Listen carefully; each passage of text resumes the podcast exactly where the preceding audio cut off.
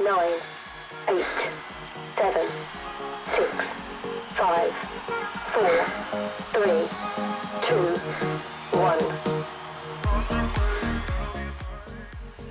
Shane Walsh, welcome to the Collective Fitness Podcast, my man. How are you, buds? I am very good, mate. How are you? I'm very well. It has been a rough journey to try and get this podcast working for the past 15 minutes because of our lousy internet, but we are here. Um, so, do you want to give everyone the quick little 101 on you, who you are, what you do, what your business is, um, and what your role is within the fitness industry? I will try to keep this as brief as possible. So, I am an online coach based over in Dublin, in Ireland. I am the host of the Shane Walsh Fitness podcast, which is up on iTunes and Spotify. I've been so lucky to have the likes of Connor on, Jay Alderton, Siobhan Hagan, Sinead Haggerty, uh, Paul Morris, Darren Cartel. Like, it's it's a bit, little bit scary with some of the names that come on. I specialize predominantly in female fat loss. Um, that was a completely accidental niche, and we're going to some questions that Connor has for myself, which we'll be talking about to help some girls uh, around certain different things around that, uh, cravings and stuff. Uh, MNU nutritionist. Um, so yeah, I've been doing this for probably about nearly two and a half years at this stage. I've been self-employed for about two and a half years. Worked in recruitment sales for uh, five years before that, and absolutely hated every minute of it. I got sick in got sick in 2017, um, and had to make a life change and decided to look after myself and put myself first. And then here we are on the the 9th the 9th 2020, still looking after myself. What we um what was the illness? Do you mind me asking? Uh, no, it's no problem. I'm so honest about it. Uh, so I had started a new job in recruitment in April 2017 on the Monday, and then on the fr- on the Saturday morning, I woke up with two blood clots in my left arm. Mm, So there was one here. They couldn't find this one unless my arm was completely straight. yeah. And then there was one kind of like the opposite side of the elbow. Yeah. Um, and my arm had completely ballooned up, ballooned in the elbows. Uh, fingers were really, really swollen. There's a rash. Um, and then they had no idea. I got saw so many specialists. Was on the I was on a bed for about 15, 16 hours. Drove myself to hospital. Not the smartest thing I've ever done in my life. Um, and then had to get surgery. Veins opened up. And then two weeks later, went back into work uh, because work were being assholes about it. Yeah. And went back in at half for half eight in the morning. By nine o'clock, I'd collapsed on the floor No with way. fluid in my lungs. No way. That that is a story. I've followed you for a good while now. Followed you for over about twelve months. I've actively watched all your stuff. That's not a story that I know. That's really interesting. So what? And then what was you just because your lack of health at the time, or Yeah, like I wouldn't say it was kind of like I was kind of one of those normal lads that kind of liked a night out. Yeah. and I wasn't into recreational drugs. I've never done drugs in my life. Was kind of just boozing and partying, not really looking after myself. To play football.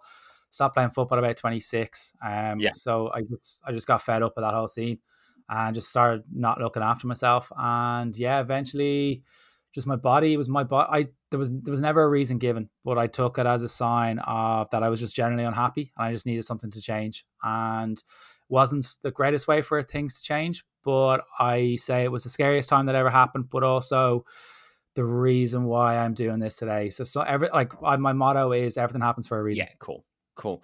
Okay, cool. So let's circle it back. Um, you're a coach, an on- online coach. For you, what makes a good coach? Be it in person, be it online, be it coaching people how to walk their dog, or be it coaching people within the fitness industry.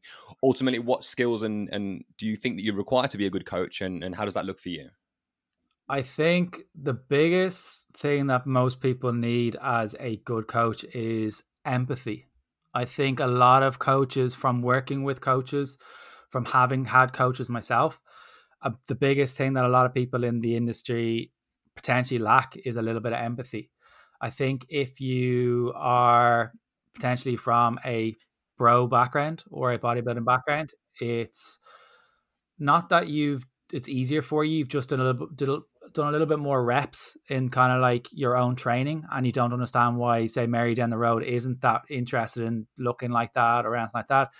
And it's important to say to show that you actually care, understand the person, take the time to actually know the person, get to know their their family names, and and kind of actually make an effort to actually check in with them. I think too many coaches, especially online coaches, can see an online coach thing as a way of it being easier than doing face to face.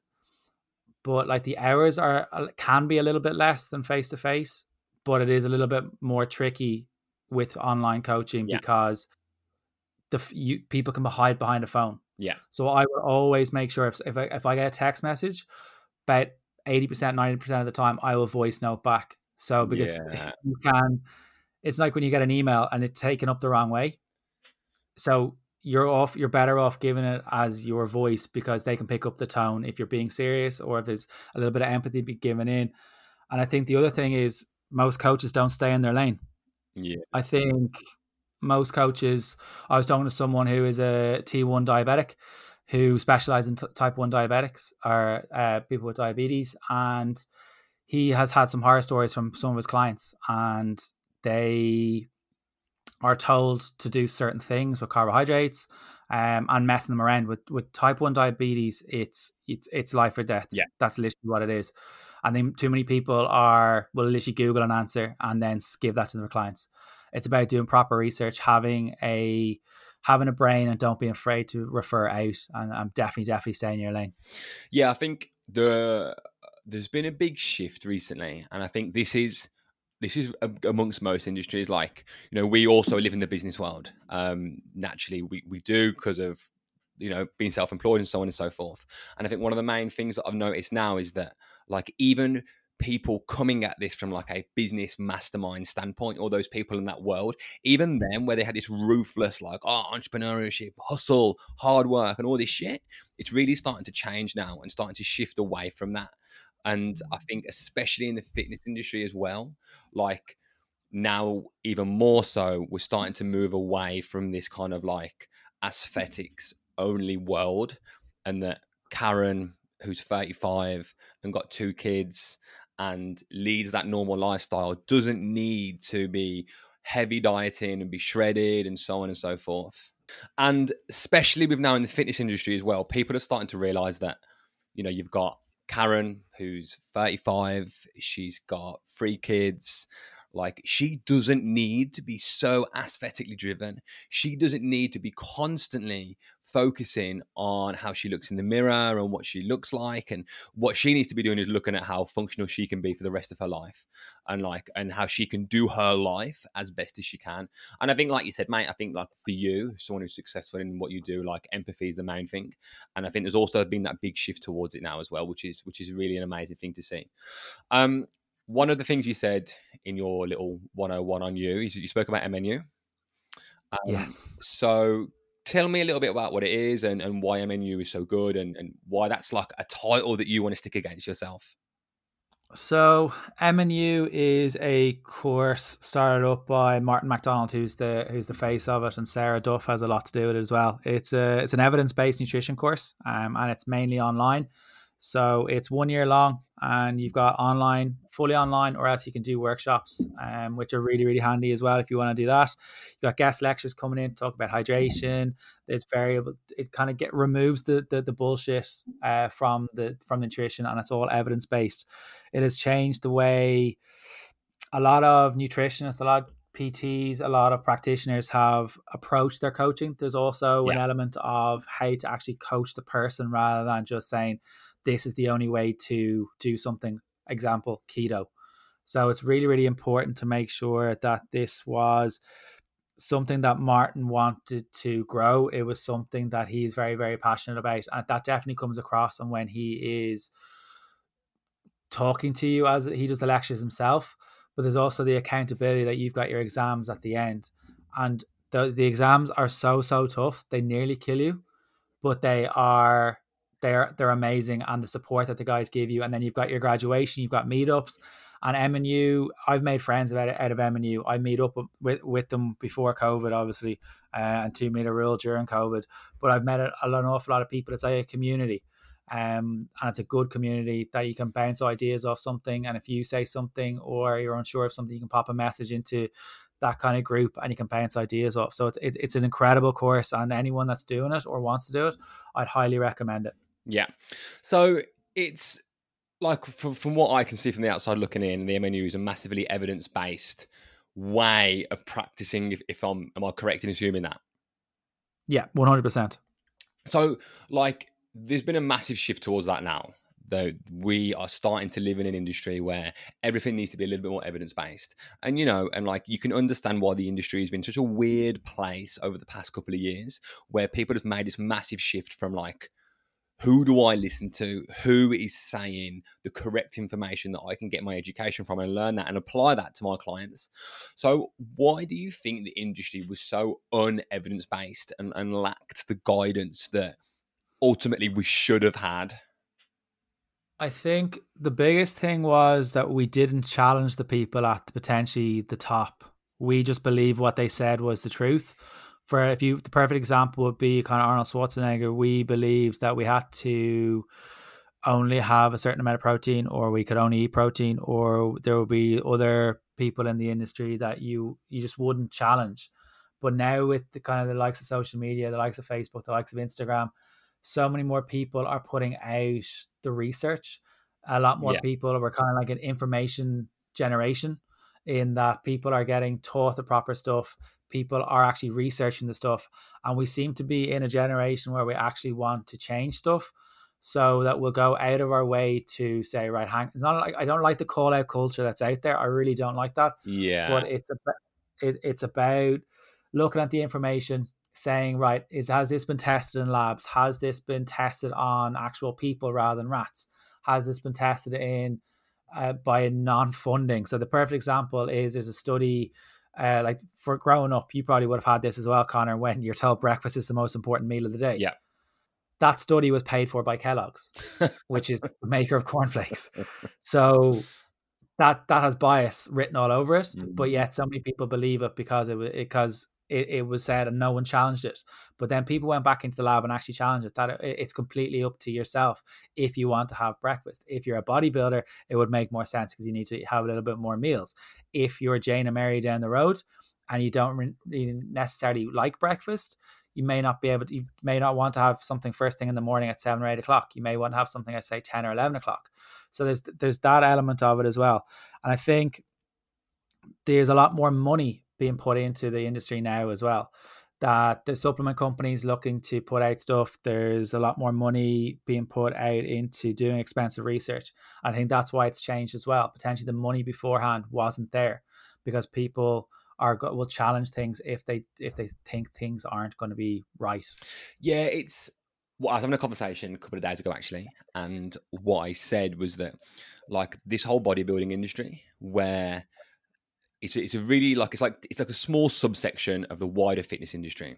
So let's say, for example, the bodybuilding part of the fitness industry only really takes up about ten percent of the, you know the, the wider industry, but because sex sells, that means that the lens that which people view the fitness industry through is pure, not purely, but majoritively like through that lens of like the bodybuilding world and the bodybuilding industry, which kind of puts it in this weird position where all the leaders within that small little subsection, all the people talking, like you said, the Arnold Schwarzeneggers of the world, um, and what's that guy called? The strength sensei i forgot his name now his actual name. But like these people were perceived as the authority because the media and social media and that lens upon which we viewed the fitness industry and the fitness and the health space was viewed through that lens of bodybuilding which meant these guys who you know a lot of them are uh, what's the polite way of putting this? Under the influence of certain performance enhancing drugs. We looked at them as like the authority. And that what i find is that like you just said is that we didn't challenge them because they looked the way they did and because the experience and the success they'd had with their guys we, everybody just took it as as like okay cool this is this must be correct. And i think now we're really starting to move away from that and i think that big shift away from aesthetics more towards health at every size performance living in line with the context of your life not just trying to constantly strive for a six pack i think this world now like is also encouraging that change where actually maybe we stop listening to those guys and we start listening to the guys like um, Martin who runs MNU who now have this wealth of evidence based knowledge that we can listen to. 100% and like i think sometimes it can be easy to get bogged down in the evidence-based stuff as well and like sometimes the evidence-based stuff isn't completely correct either and it's it's sometimes on you have to take into account people's preferences and people's choice So they may not want to do intermittent fasting. They may not want to go keto or they may want to go keto. But it's ultimately what behaviors they can stick to, what they can adhere to over a long term, which has to be taken into account as well. There's no point in ramming down this lab test down people down your clients' throats if they can't actually live by it day to day because life is too short to be on this miserable diet. And I heard an interview with Danny Lennon from Sigma Nutrition, and he was he had some guy on. I think it was about six months ago, I would say, and he was saying when you're picking your diet, ask yourself, can you see yourself doing this in ten years? And more often than not, people will always go for these quick fixes um, yeah. and they can't they can't see themselves doing it in ten years. That's uh, it's one thing I always say to my clients: if you can't do it for a year, don't do it for a day. It's something I love yeah. to say. Like I ram that down my clients' throats, and it's really simple, but it massively changes people's perspective because people look at their goals. So let's say I'm going on holiday in, in, in, six months' time. They look at fitness through the lens of those six months. Well, actually, fitness is a big thing that should be a part of our everyday lives. And our health needs to be a priority no matter what we've got going on in our lives. So, doing things in the quickest possible time shouldn't always be the priority. It should be how do we implement it successfully over a longer period of time that's going to point us in the direction of where we kind of need to go. Um, so that's kind of like leads me into the next question quite nicely. Why do you think it has shifted back to evidence based? I know we just spoke about this correctly. Um, I spoke about this a little bit, sorry, but why do you think now we're in this place where like all the people like your Martins of the world and your James Smiths of the world who are purely evidence based are now starting to get the momentum that they deserved a long time ago? I think the the the main reason is that they want to make themselves better practitioners themselves. They want to give the correct information to their clients as a duty of care. And I think if they can go that extra little bit of effort, they will stand out amongst the noise that's out there. Like there are like I keep reverting back to keto, but there are keto zealots out there. But once you kind of challenge them um on, on the actual science, like there's still some people that don't believe that come that kind of weight loss and weight gain comes down to calories in, calories out. Yeah. And and that's and that's and that and they come they think it's down to kind of insulin resistance, all this kind of stuff, which we will talk about in, in a little while. But it it's important to say, right, if you have the information, how are you going to apply it to your clients? If you have the information, it's not about ramming it down the throat which a lot of people do. If they like you call, if you look at some Instagram accounts, I don't know, I'm picking this out of my head, like Keto Steve. It's not. It's about not being attached to a certain idea or a certain stigma. It's about kind of being a multicolored or multicultural lens that you want to actually be a, a general practitioner rather than being honed in mm. on one particular diet. And I think that's what people are trying to move people away from the likes of certain brands. We'll call it Slimming World and we will call it um, Weight Watchers.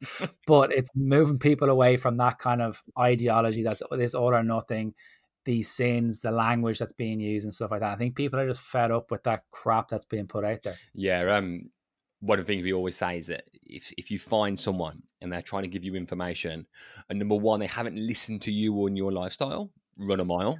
And number two, if you meet someone they're trying to give you information and they stick their flag in the ground next to one way and one method, and that's the only way they're trying to implement amongst people, run a mile. And I think that's like a good general rule of thumb. Like you just said, like it's such a multi-dimensional concept, health and fitness is. So doing things any one way is generally not going to work. You've got to listen to the person and kind of break down that context. So why do you think fat loss is so complicated now? We kind of half answered that, but why do you think it's it's this complicated, massive thing that people struggle to even fathom, let alone know where to start? I think there's so many there's so many different answers to this. I wrote it down. I've got like six or seven things written down. And I think the most important thing is there's a bit of miseducation out there. I think particularly from working with females, females are so so different to men when they're looking to lose weight men can diet for four weeks of the month. Women should only really diet for two. Yeah. The week before and the week of, they need to probably increase their calories to deal with those cravings. And this changes with PCOS, this changes with endometriosis. I think so many people want to buy into like quick fixes. They're not prepared to do the work. They always they will look at these kind of like six week, eight week launches and kind of plans and stuff like that and go for those. And then after they're finished, they're like, oh crap, I'm back to where I was six weeks later or three weeks later. Like there's no aftercare. And it's I think a lot of people I compare it to kind of like what like it's like saying to a homeless person that you need to work harder when people when someone is looking to lose weight. It's actually not that. It's you need to work a little bit smarter. It's not about being in the gym six, seven days a week. It's potentially about kind of pausing. What can I adhere to? For busy moms, it's potentially going walking every single day. If you've got kids or you've got a dog, bring them out for a walk. Keep it simple. Don't overcomplicate it. Resistance training three times a week. Trying to get plenty of veg and fruit into your diet people almost think the things when you say, "Oh, get some plenty, plenty of fruit, protein, all this kind of stuff." They're like, "What's the catch? This seems too simple." People are looking for yeah. the catches in that, but they're not looking for the catches when it comes to the likes of those slim boom bods, all that kind of rubbish that's out there. And I think the other thing a lot of people do is when they overcomplicate it, they over compare their results to other people's. People are scrolling all the time on social media and they're looking at why is this person doing better than me? Why is this you don't know where that person started from. You don't know where that has how what dieting history they had. You don't know what they've what approach they've taken to do that and it's important to leave in the food you want and about kind of educating yourself from the right people the likes of martin the likes of Danny Lennon, who may be a little bit advanced for some people, the likes of Ben Carpenter, who is amazing at making yeah. the most complicated research in the world yeah. into the simplest format. But it's like it's latching onto those ideologies and and then not over um, overcomplicating the whole the whole message. It is more there is more to it than calories in, calories out. We do have to move away from that message. Yes, calories in, calories out is kind of weight loss or weight gain or whatever it is, but there's a hell of a lot more to it. It has to be a little bit more psychological. Yeah. Dieting shouldn't be a death sentence. Dieting shouldn't be unless you're like a bodybuilder. The lot when you're doing prep and stuff like that, or doing a photo shoot. That's when it's going to be tired. But for John and Mary down the road, if you concentrate on getting your sleep in, plenty of water in, plenty of protein, a bit of veg, and try to actually relax and try to enjoy the process, it will be an absolute game changer for you. Yeah, this is where like it's, it's it's a bit of a complicated one because in one breath we say you know don't get emotional about your diet. Don't attach emotions and psychological needs to your diet. Like stop getting so emotional about keto. Stop getting so emotional about intermittent fasting. But then on the other hand like actually it is a very emotional process and it isn't as simple as calories in versus calories out and there is massive psychological versus physiological needs and wants going on within that big cauldron of their life and it's such it's such like one of the like uh, what i was going to say when we were talking about online coaching at the start is that i think my my personal training superpower is when i'm stood in front of someone and we are breaking down all the information that they need to know and, and, and what's going on in their life and me asking them questions so that i can understand i think one of the main things i find is that I'm really good at seeing what is going on on a psychological level. And I think that's something I'd always struggle with in online coaching. That's why I was going to mention. And this is why it, it's this like, okay, on one side, we have all these guys that are getting super emotional about keto and intermittent fasting and, and this and that, and you need to do this. And on the other side, we've got the people who are completely getting unemotional about it and they're like, just calories in versus calories out shut up the rest of you. It's just calories in versus calories out. And I think there is a very middle ground to that. There's like, okay, we've got all these different options. You've got keto, calories in versus calories out, 800 calories a day, whatever it might be. We need to understand what is the base layer to that, what is actually happening. And for the majority of people, it's energy balance. And okay, which one of those diets now fits the best within your lifestyle? And by lifestyle, we mean taking into account all your psychological needs, all your physiological needs, and what on earth is going on between when you wake up in the morning and when you go to bed at night. Because those are all interchangeable variables that make it a hell of a lot more complicated than it should be. 100%. I couldn't agree more with that because it is like the science would say it is the calories in, calories out, but you have to take in the actual person. It's called personal training for a reason. Yeah.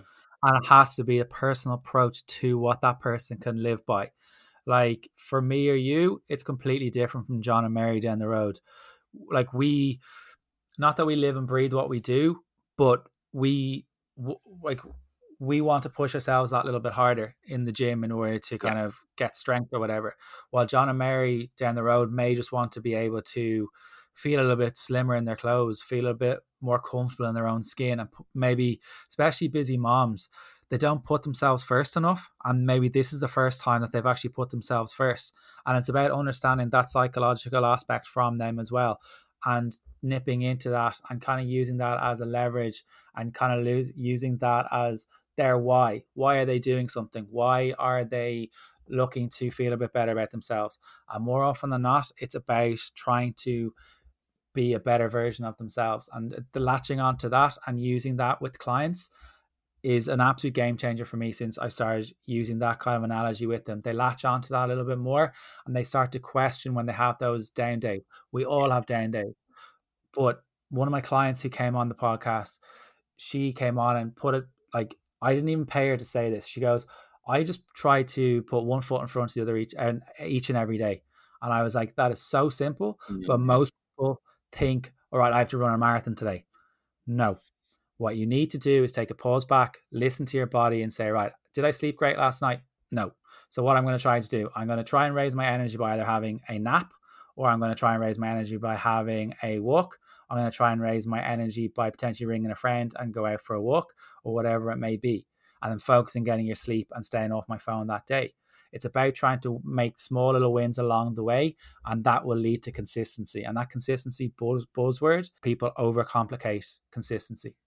Yeah, it's so true. Like humans are very, very, very, very A to Z thinkers. We are at A, we need to get to Z, and we just forget about the B's, the C's, the D's of the world, and we forget about all those little things we've got to do in between. So, like you said, like instead of thinking about putting our foot in front of the other, we think about the marathon. And then for some people who could benefit from fitness and exercise, they look at the marathon and they get daunted and they don't even start. And you got the other people who look at the marathon, they only look at the marathon, which ultimately, for a large portion of them, sometimes ends in failure. So it's that really kind of weird paradox. We actually need to focus on putting one foot in front of the other and celebrating those small wins along the way. So let's say I've just signed up with you. I need to lose a load of weight.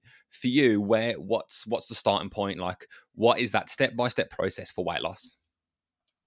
So the biggest thing for myself is I have a questionnaire that I will send over to people in order to fill in, and it's probably like 20, 25 questions and it makes you think. And whoever fills it in is kind of like, Jesus, I d- I didn't realize that I was kind of eating, had those eating patterns. Yeah. It questions where they're hungrier, where their energy levels are, their dieting history, any injuries, that kind of side of things. It's about getting to know the person. So then I will have a welcome call, as I call it, uh, with them um, maybe 40 minutes to an hour of getting to know them, understand their psychology, what they've tried, why it didn't work for them, and understanding why they want to do this.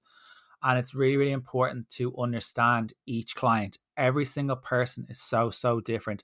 That has been the biggest game changer since I started doing this. I used to, I'll hold my hands up to this. When I first started, I was like, here's your generic plan. This is going to fit every single person. That's not what this is about. Yes, there can be generic plans, but when it comes to the nutrition and the mindset stuff, it's about understanding the actual psychological barriers. You can also look at changing their sleep patterns, trying to take the phone out of the room. Because if you're not getting enough sleep, your hunger hormones can go into overdrive and your fullness hormone can sink down, hence why you're, leasing, you're reaching for less nutritious food. It's important to try and look at their, their their meals. What kind of where can you tweak their meals? Start off with potentially ha- looking at their breakfast or their lunch. Are they going from in work from from say mo- with lockdown, people are working 6 a.m. to 6 p.m. or 9 p.m. or whatever it may be. And it's about trying to stay consistent and say, right, I'm going to have my three meals a day and that's nothing to do with your metabolism at all. It's trying to create a routine for you where you can get your protein in. So you're not kind of really, really hungry late in the evenings where you're just going to graze. It's about identifying your triggers. Are you eating when you're a little bit emotional? Are you eating a little bit more when you're kind of coming up to your cycle, when you have those cravings, which we'll speak about in a little while?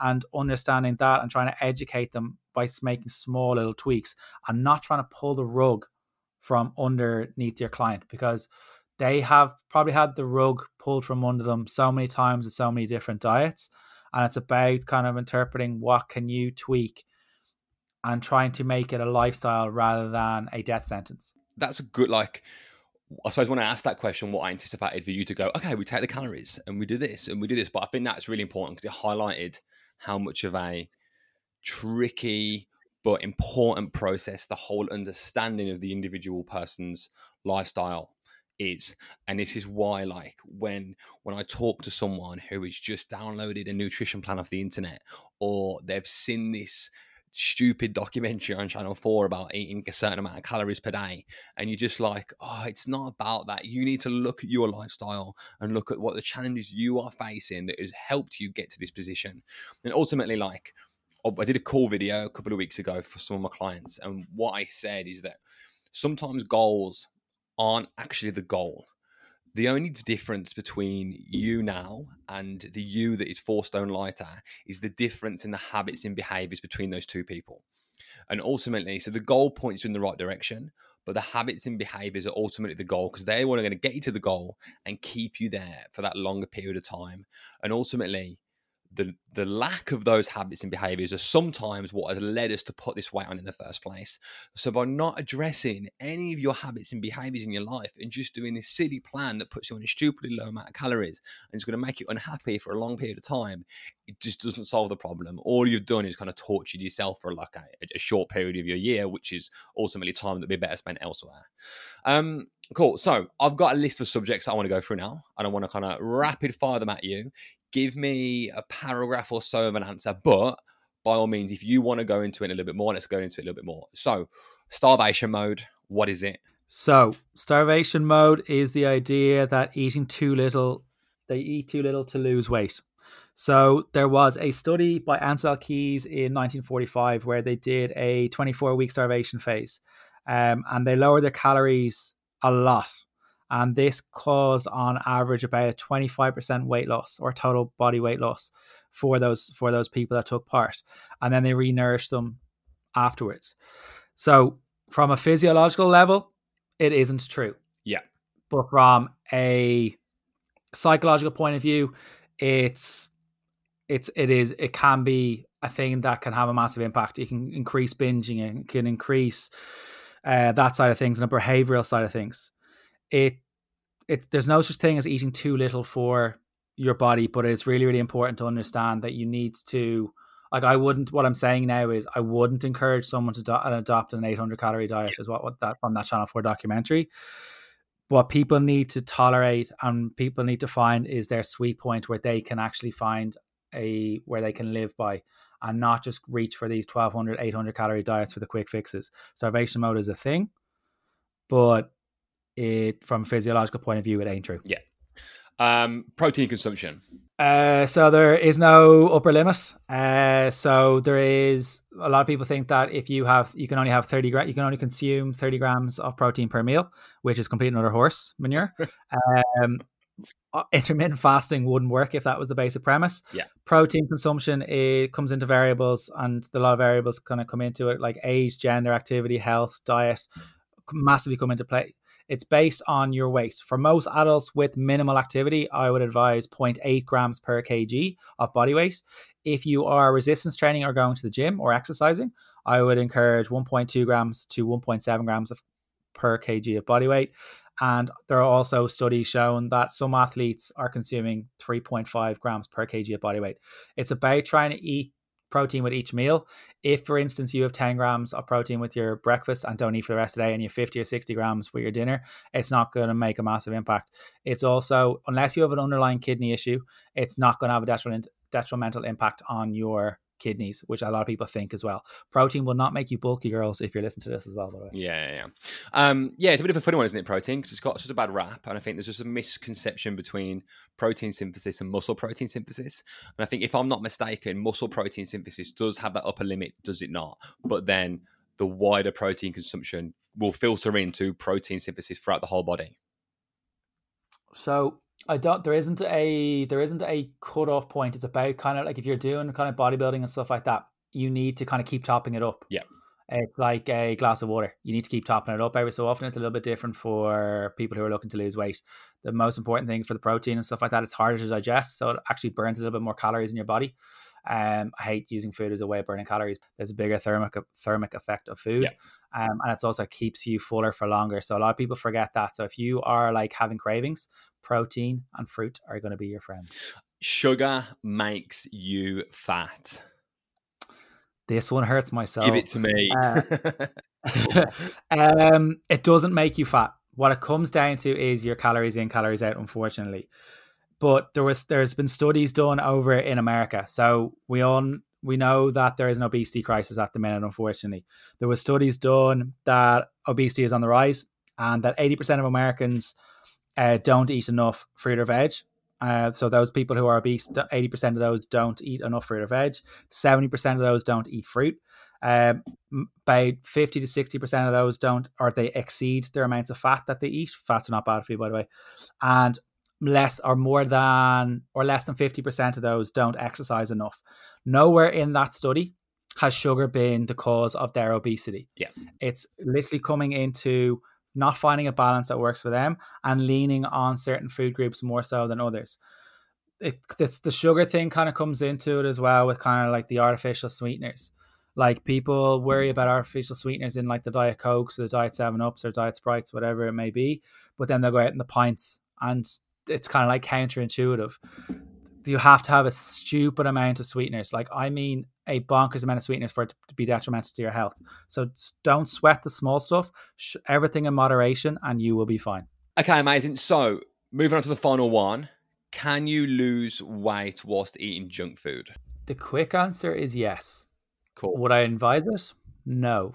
um, you you want to try and get some minerals and vitamins into you as well in order to kind of keep your body satiated through kind of getting decent amounts of protein. But you from getting fruit and veg, which I think a lot of people undervalue and underrate for keeping them full as well.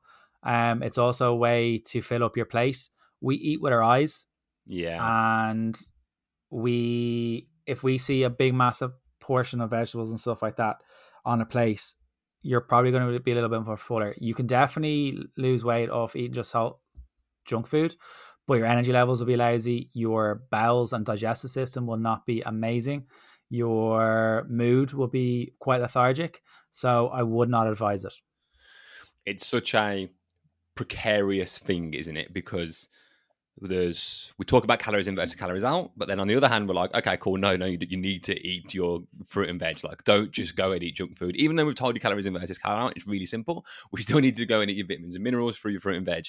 And there's such a psychological aspect to that whole side of the junk food world where like that dopamine mm. reinforcements that forces us and not forces us but encourages us to go and eat that big mac or eat that burger or whatever it is or and the same is said for alcohol. Like there's that dopamine release that encourages that process of going and having the beer or whatever and it's like a really precarious thing because yes it's all well and good me telling you to go and eat your fruit and veg, but then there's that massive psychological aspect and like, and these companies know that, don't they? They know that like that the impact they are having on people and their marketing tactics to get people to eat the food.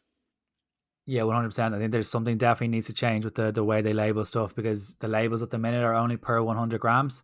So when people are measuring out their portions, they're definitely a hell of a lot more than 100 grams of something.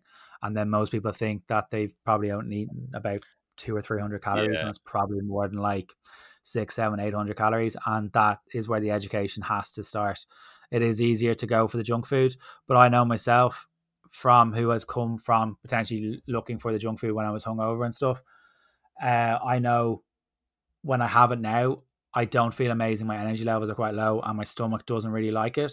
So I value getting decent wholesome foods into my body a lot more, and my energy and my capacity to actually function as a human I value that more than reaching for the junk food. I'm not saying it's bad, but I just don't value it. Yeah, cool. Like, and this leads us nicely into one of my nicely into one of my next questions about cravings. I think this is something that we all suffer with.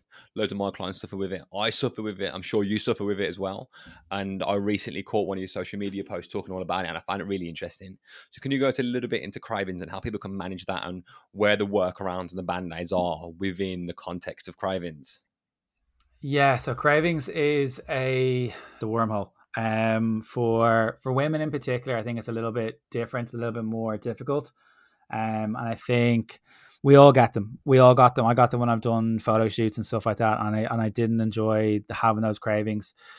But what I would encourage someone to do is, if you are a girl, listen to this, would be to identify where you are on your certain times of your cycle. So there's a as an app called Clue, which will t- count your or will look at your cycle and uh, kind of looking at where you are at certain times of the month. Uh, kind of it could be second week of your cycle, could be third week of your cycle, could be fourth week of your cycle where you get your cravings and identifying where you may need to increase your food. For a lot of girls, it's generally the week before and the week of where they need to increase their their food. So what I mean by increasing your food, that doesn't mean just kind of eat for the sake of eating. So for example, if Amanda down the road is on say 1600 calories uh, a day, what I generally encourage a week before and a week of, I would encourage to have about 200 calories extra. So bring your total up to 1800 calories a day. The reason for that is if you think of, say, me trying to drive from uh, London to Newcastle on half a tank of petrol, that's essentially what you're doing to your body. Yeah. You need to top it up with the right fuel. What's not going to help you with those cravings is a load of carbohydrates. So, caveat carbohydrates are not evil. But what mm. carbohydrates can do is they can spike up your sugar levels and then they can crash back down and then you're hungry two seconds later. So what the research would say is that you need to probably focus on the likes of fruit like blueberries, blackberries. Uh, and there's a quick recipe that I use with my girls is get a bit of Greek yogurt, throw in a bit of blueberries, blackberries, throw in two squares of dark chocolate, which I value my life too much to take away from girls, is leave the food in you enjoy around this time. Throw in a bit of flax seeds and chia seeds, and then you're getting your fiber, your calcium, your magnesium, you're getting your berries and your sugar hit the fruit will help to regulate your sugar levels. You won't have as much of a spike and you won't have as much as a crash, so you won't be hungry two seconds later. You need to increase your protein around this time as well, but every single girl is different. And some girls can have really, really intense cravings, but it's about identifying is it actually cravings? And if you are if you are extreme cravings, there's something up with your lifestyle. So yeah. You, you need to look at are you being run around like a lunatic? Are you working a silly, stressful job? Are you not looking after yourself? If you're putting extra stress on your body, your cravings, your PMS, all that kind of stuff are going to take its toll. It's you're not looking after yourself properly, and your body has a funny way of regulating itself. It's also really, really important with the cravings and stuff like that to understand that you may need to push yourselves a little bit harder at certain times of the week uh, or times of the month as well mainly generally the week before. Depends. Every single girl is different. And managing those cravings has been an incredible game changer for a lot of the girls. And knowing that potentially they won't be mentally amazing that week and identifying and doing a little bit of journaling can definitely help with that side of stuff and saying do i actually want this food or do i need this food and then it's and then ask yourself are you 7 out of 10 hungry and if you're 7 out of 10 hungry well then by all means go for it but i'm going for really, really high carbohydrate foods, I would not encourage it. Yeah. I um I had Hayley Madigan um on the podcast. She's awesome. Yeah, she's amazing. Um, some time ago now, and like, and she, we we had a similar train of conversation on that episode. And one of the things I said to her, I was like, "You've got to take your hat off to women." I was like, the amount of lack of consistency from week to week that they have to figure out due around their cycle, taking into account their emotions and their cravings and their calorie intake.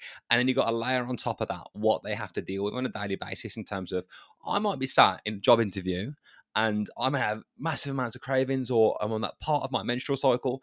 And it's just, you know, you have got to take your hat off to females and especially those mm. females who really do kind of commit themselves to these diets and these fitness regimes where they're like, okay, cool. I've now got to do all the stuff that the men's got to do. But now I've got to worry about all this other stuff to do my menstrual cycle on top of that. So, last topic, which leans in from that topic of conversation around the female PCOS. I know it's a lot of it's quite common, more common than people think. Um, yeah. Tell me all about it and how it affects females and what we can ultimately do to help that situation. So I think when like it affects one in ten uh, women, so it's ten percent of total women have PCOS. So the cause is unknown, um, but it's very, very prevalent in those women who are overweight. Probably about 80% of women um, who are overweight potentially have it. They also may not recognize that they have it. So some of the signs and some of the symptoms can be irregular periods. So probably a normal period would be anywhere between 28 to 32, 33 days.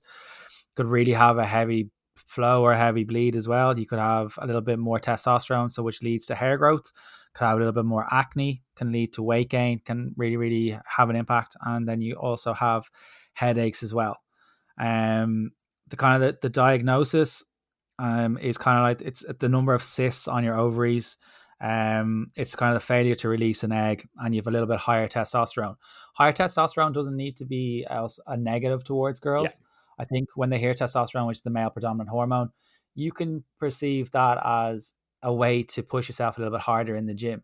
You can perceive yourself of how I can be an extra a little bit stronger and trying to get those gains a little bit more if you're into that side of stuff. So it doesn't necessarily have to be a, a negative. Treating treating weight loss or treating kind of PCOS, weight loss is encouraged, but it isn't the only thing. So I would encourage you to go to the doctor um, or a, a gyno to kind of make sure that everything's treated, everything's okay, because every single one of you guys is so different. There will be certain foods and certain say carbohydrates or fiber, some of that could potentially rise up your your sugar levels, and then you'll have a massive crash. Um, there's a lady, there's an amazing lady over in New Zealand called, Clare Goodwin. She's known as the PCOS nutritionist. I was very fortunate to have her on the podcast, and she did a case study with one of her colleagues who has PCOS as well, and they were eating the same foods, and they monitored their blood sugar levels, and one sugar level, so say one had a donut, one would be fine, but then the other one's blood sugar would go mental, and their cravings would go mental as well.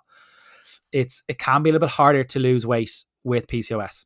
So say if you're who someone who doesn't have PCOS and you are on 1600 calories and you're losing weight on 1600 calories, you may need to lower your calories a little bit more. Your metabolism may be a little bit slower.